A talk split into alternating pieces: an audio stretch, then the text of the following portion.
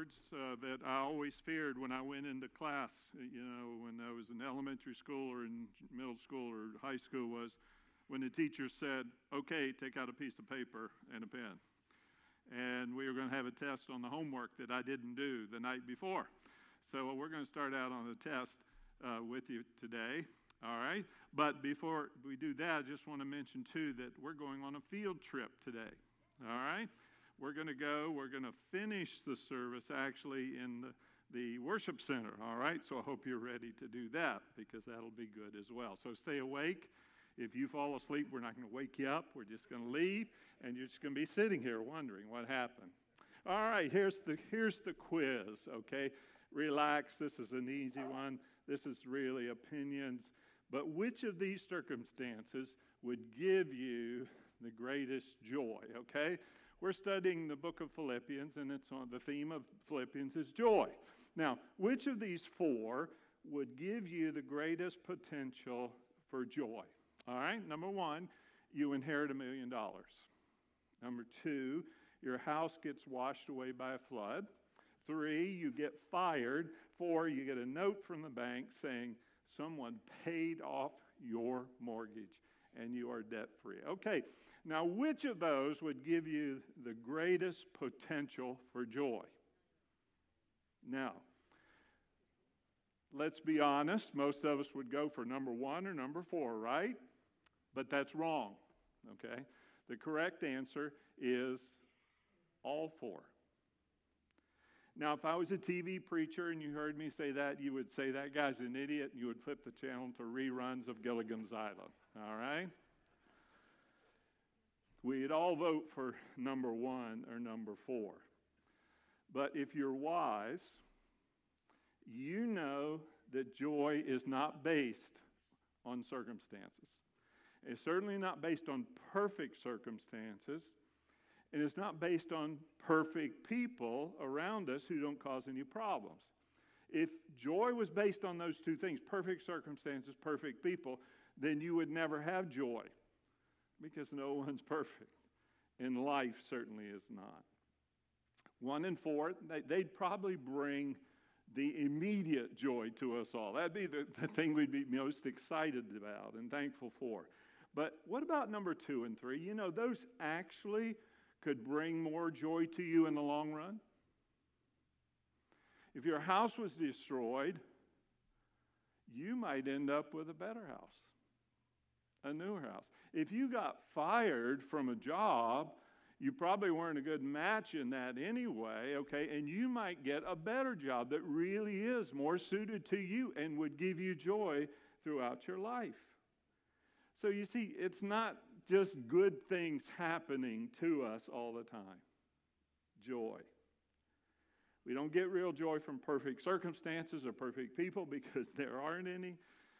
Friend, as we've seen, we get real joy, long lasting joy, eternal joy from God because He's perfect and He wants to give us His joy.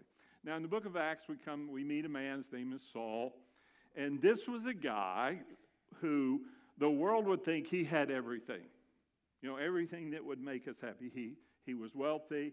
Uh, he had a great education. He had fame, position. He was one of the most admired men in all of Israel. He had all that, and he was miserable. Then he met Jesus. And Jesus gave Saul a new name Paul. He gave him a new joy that the world couldn't give him and that the world couldn't take away from him. And that's where Paul was. He was in prison when he wrote the book of Philippians. And we're looking at the last half of chapter 1 today, and we start at verse 12.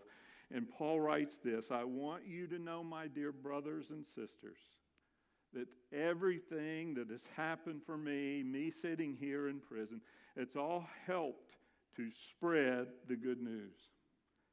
For everyone here, including the whole palace guard, knows that I'm in chains because of Christ. And I mean, and the question comes, you know, how could a guy that's in prison, chained to a guard, he was literally chained to guards, okay? How could a man like that, who was falsely accused, falsely arrested, falsely imprisoned, how could he have joy with those circumstances? We've talked about the fact that the things that we think will bring us joy, they often don't. And, and the things that we don't think would give us joy often do. And Philippians chapter 1 tells us about five joy givers, and they wouldn't make your top 10 list.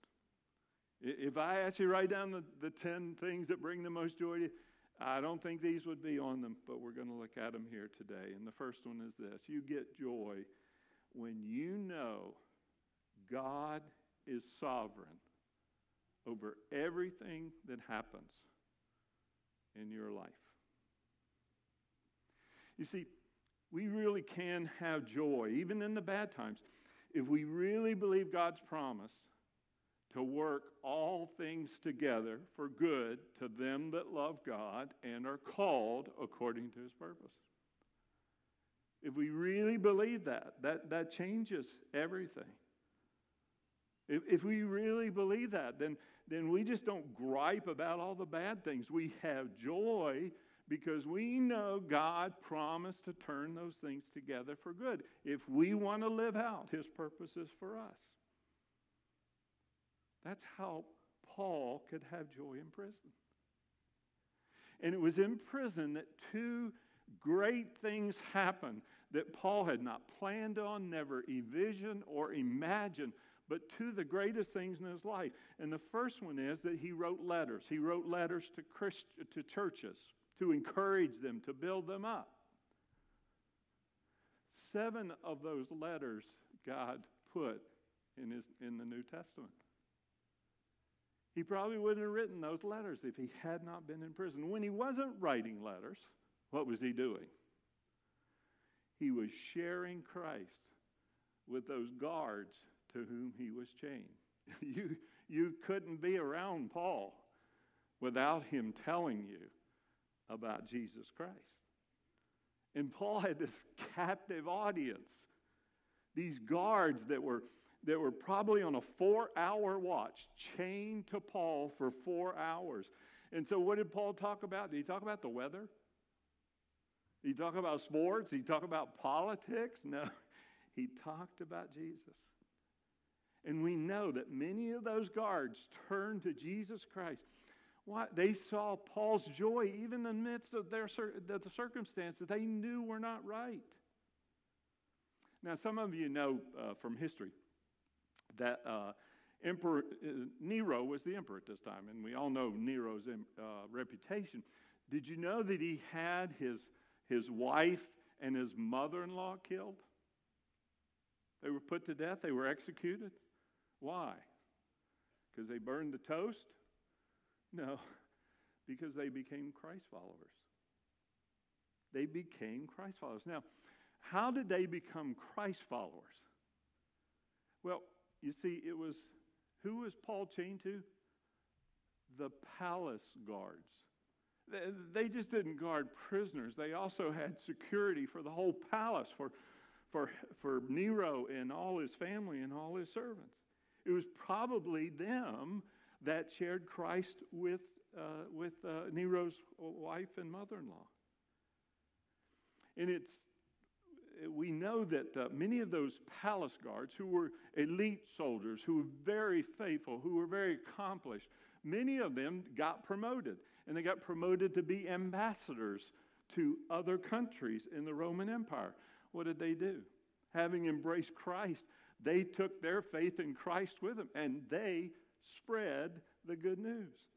And Christianity spread like, wild, like wildfire in that first and second century. In less than 200 years, Christianity became the official religion of the Roman Empire. Why? Because Paul was in prison. He wasn't griping about his suffering, he was sharing Jesus Christ with his persecutors. Now, it wasn't Paul's plan to go to prison, that's for sure. Paul had a plan. He, he wrote about it in the book of Romans. He said he wanted to go preach in Rome And also, then he wanted to go on to Spain and preach there also. So he had this plan. He, he, this great plan he wanted to preach Jesus Christ in these two countries. But God had a much bigger and better plan than that. God's plan was for Paul to preach the gospel in every country in the Roman Empire, not just two, every country. And that's what happened. Do you want joy? If you do, you've probably got a plan how you think you'll achieve that or how you'll get that joy. But you know what? Your plan to get joy is probably way too small. God has a bigger plan. God has a better plan. God wants to work in your life and do things that you can't imagine or conceive of. You see, our plans are like, okay, get rich, you know, get a new house, get a car, new car, get a promotion, retire. Those are the things that are going to give me joy. No, no, they won't. They can't really satisfy the deepest part of you, your being. Jesus can. He did that for Paul in prison, and he can do that for you in the prison of your job or your family or whatever circumstances you think are robbing you of joy. Paul goes on in verse 14. He says, Because of my imprisonment, most of the believers here in Rome have gained confidence, and now they are boldly speaking God's message without fear. Because of Paul's courage to share Christ, most of the Christians around him, they were emboldened to do that too. And that's the second thing. It probably we wouldn't have made your top 10 for, for giving you joy, but you get joy when you carry out your God given mission. And what's your God given mission as a Christian? Jesus said it's to be my witnesses. That's the greatest thing you can do. That is the last command that he gave to us as his followers. Be my witnesses. And the good news spread because Christians in the first century, they were carrying out their mission. And friend, that's our mission too. That is our God given life mission. uh, people today in our world, they're coming out of the closet. They're sharing their secret. You know, the sad truth is many Christians are in the closet. They're keeping their Christianity a secret. They don't talk to anybody about it. Why? Fear. And I want to say to you, brothers and sisters, I had those. I had those same fears, and I still have those fears. Share Christ with that person? No, they'll think I'm weird. No, they'll think I'm one of those religious fanatics. No, they're not interested. Oh, I'm afraid to do that. Dawn't let your fear keep you from the joy. Now, we know that's true. There are things that we're afraid to do, but then when we do them, man, it's the most amazing thing. I, I wanted to ask Don out when I was in college. And the night I had planned to do it, I actually I thought she might be at the basketball game, so I went, and lo and behold, she was sitting with another guy. And I thought, well, no, this isn't going to work. And I was afraid. But I decided I'm going to do it. And I did. And she accepted. The thing is, she uh, had a detached retina when she was 12 years old, and so her vision is a, is a bit impaired. So that's been to my advantage. I'm so glad I didn't let my fear keep me from asking her out. And we've had 45 years of joy. Don't let your fear, your fear of sharing Christ with others, keep you from one of the greatest joys that you will ever experience here on earth being my witnesses. Jesus Christ is coming back. He's coming back to take us to heaven. Why hasn't he come yet? I mean, we think the world's in terrible shape. Why hasn't Jesus Christ come? It's been 2,000 years. Why hasn't he come back? The Bible tells us because he's not willing that anyone should perish, right? There's still people that are going to embrace him as their Savior and their Lord. Your family, your friends, your neighbors, your coworkers, your classmates. That's why he hasn't come back. Are we going to share the good news with them? Oh, don't, don't let that fear keep. Someone shared Christ with you. Who are you sharing Christ with? Verse, verse 15, he goes on. It's true. Paul had heard something. It's true. I've heard that some are preaching, while I'm here in prison, some are preaching Christ, but they're doing it out of jealousy and rivalry. But others preach Christ with pure motives. They preach because they love me, for they know I've been appointed to defend the good news. But those others who do not have pure motives as they preach about Christ, they preach with selfish ambition, not sincerely. They intend to make my change more painful to me. What's he saying? He's saying, yeah, there, there are some preachers that aren't preaching with pure motives. But that doesn't matter, he says in verse 18. Whether their motives are false or genuine, the message about Christ is being preached. And so what? I rejoice. See, you want joy?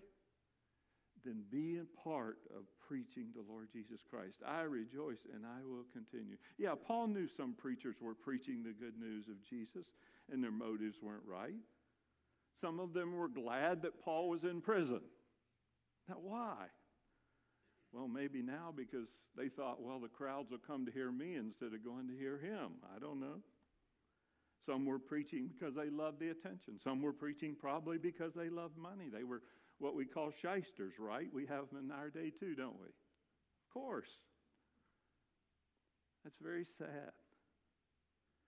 But here's what's more sad many Christians spend all their time criticizing those who are telling others about Christ in a way they don't like. But they're not spending any time doing it themselves. D.L. Moody may be the man who is responsible for more people coming to Christ than any other. He just had an evangelistic heart. And he won thousands to Christ through his ministry and then set up these ministries that continue to do that to this day. And D.L. Moody was kind of a, maverick.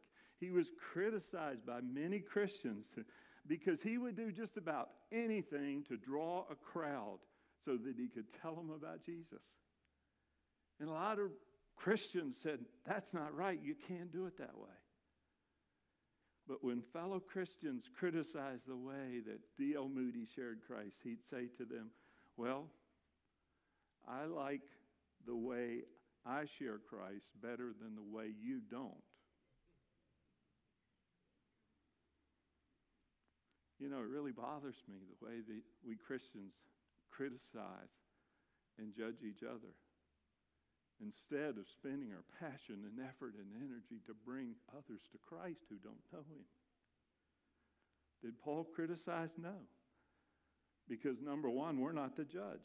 We don't really know the motives of people that we judge. God does. But here's the second thing judging kills our joy. Judging kills our joy. It's not our job. And that's why Paul could say, I'm not going to judge those people. And that's why he says in verse 18, I rejoice. Okay, some of them have bad motives. I rejoice. Why? Because Christ is preached, and I'll keep on rejoicing. Paul didn't, had, didn't spend his time judging, he spent his time sharing the good news with non Christians. Verse 19 For I know, he writes, that as you pray for me, and the Spirit of Jesus Christ helps me, this will lead to my deliverance. For I fully expect and hope that I'll never be ashamed, but that I'll continue to be bold for Christ as I have been in the past. And I want my life, and I trust that my life will bring honor to Christ whether I live or whether I die. For to me, living means living for Christ and dying That's even better. Paul's saying, I have joy. I'm in prison, but I have joy because I'm here for Christ and God is using me. And when I die, I'll have even greater joy because I go to be with Jesus. That's number three. You get joy when you know if you live for Christ, whatever happens, you can't lose. You know if you live for Christ, whatever happens, you can't lose. Verse 19, Paul said he was sure he was going to be delivered from prison. Now, how did he know he was going to be delivered? He didn't know that. In fact, we don't even know if he was delivered from prison or not. All right? But he said, I'm sure I'm going to be delivered. How could he be so sure that he was going to be released? Because he knew if he was released from prison when he was alive, he'd, be, he'd have joy. But he also knew if he died in that prison, he'd have joy too. In fact, he'd actually have greater joy because he'd go to be with Jesus in heaven. God's word says that perfect love casts out fear. And we all fear death. We all fear death. But my friend, if we really love Jesus, if we really love Jesus and want to be with him, our love for him can become greater than our fear of death. And we can experience joy even in that. Because whatever happens in Christ, we can't lose. Verse 21, that's what, that's what he says. For me to live is Christ, and to die is gain. Paul said, I can't lose either way. If I live for Christ, I can do more to carry out my God given mission. But if I die for Christ, I get to go to be with Him forever. And that is the greatest joy of all. You get joy when you know if you live for Christ, whatever happens, you can't lose. Verse 22. But if I do go on living, he writes, I can be I can do more fruitful work for Christ. So I really don't know which is better. I'm torn. I'm torn between two desires. I long to go and be with Christ, which is which would be far better for me. But for your sakes, it's better that I continue to live. And knowing this, I'm convinced that I'm going to remain alive for a little while longer so I can continue to help all of you grow and experience the joy of your faith. You see, Paul is saying, you know, I really do desire to go and be with Christ. But I think he's telling me that he wants me to remain for you, that he wants me to serve you. And that's the fourth thing. You get joy when you serve others. And you see, that wouldn't make our top 10. What would give you joy? Number one, be a servant. It wouldn't make it. But you get joy when you serve others. Why? Serving others is the only way you can keep from being self consumed. If you don't serve others, your total focus, energy, life revolves around me. Serving others, we don't become self absorbed and self consumed. Self consumed people lose their joy. And number five, you get joy when you share the good news of Jesus. You know, God has so made us and then made us in Christ Jesus so that when we tell others about his son, God fills us with joy. That's our mission. That's our calling here. That's the greatest privilege we, and responsibility that we have to be my witnesses, to share the good news with others. And when we don't share that good news, and we keep it to ourselves, we lose our joy. Because that's what God created us to do. That's what God called us to do. That's what God commands us to do. That's what God empowers us to do. That's what God brings us together in the body of Christ to do. To make Jesus Christ known. Now, I know for a lot of us, what's our response? We think telling someone about Jesus, that wouldn't give us joy, it'd give us cardiac arrest. I know, friend, because I certainly was that way as a teenager, as a young person, as a college student. I was in a Christian college preparing for ministry, afraid, terrified to tell others about Jesus. I joined the gospel team because I knew I would have to. It's one of the greatest things I ever did. I wanted God to take away that fear. Well, I still have fears. I still wonder, oh no, uh, I'm afraid what that person might think of me if I, if I share Christ with them. Don't let your fear of what you think others may think of you paralyze you from your life mission, paralyze you from spreading the new, good news, paralyze you, keep you from helping someone not to perish, not to go to a Christless eternity, separated from God and everything good forever and ever and ever. You know, we don't think about that much. That that person that, that God put in our path, that if they don't have Christ, they go to a Christless eternity. They're separated from God and anything good. That's what God's word says. But it's a reality. And God asks us to take our, up our mission and be his witnesses. We always talk here on Sunday morning about our next step. God didn't give us his word, you know, so we would just study it, so we would just talk about it, so we would just outline it, so we'd just fill in the blanks on it, so that we'd go home and forget about it. God gave us his word so we'd live it. So we take that next step that God has for us. For some of you today, your next step is somebody, God is going to lay on you, your heart, somebody that you really love and care about, and you don't want to see go to a crisis eternity. And you're going to start praying and you're going to do something. I don't know what your next step is, but that's what God asks us to do. And so, would you bow with me in prayer right now? Father, thank you. Your Son, Jesus Christ, stepped off the throne in heaven where he was adored and came down to earth where he would be rejected, mocked, crucified. And he did it because he loves us.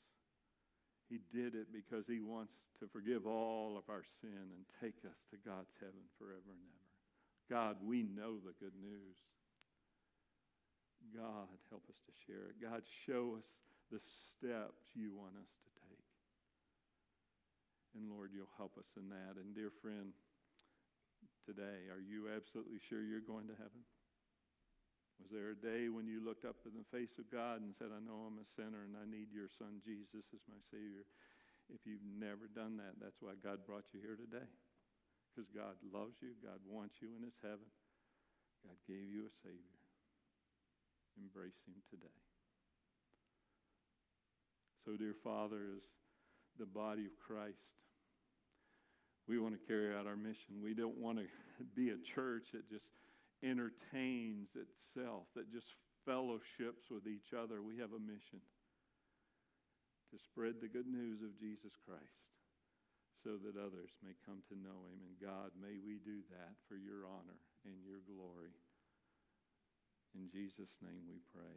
Amen. Amen. Finished a little early so we can take our field trip. Can I just give you a few instructions? Num- number one, we decided we're not taking children over there, okay? So don't go up in your and get the, the kids because it is a construction site and there are some things that could be dangerous. And when I was a kid, I crawled under the pews, and that would be not be a good thing at this point. So it's just for adults this time, all right? uh, just go toward the other building when you enter in the back door, and you'll see arrows. You're going to go to the right and you go around. Then you're also going to see uh, containers with white chalk. We want everybody to take a piece of white chalk, okay? Now, please don't get coffee. Please don't start other conversations if you're planning on getting over there because we still want to get you out about the same time.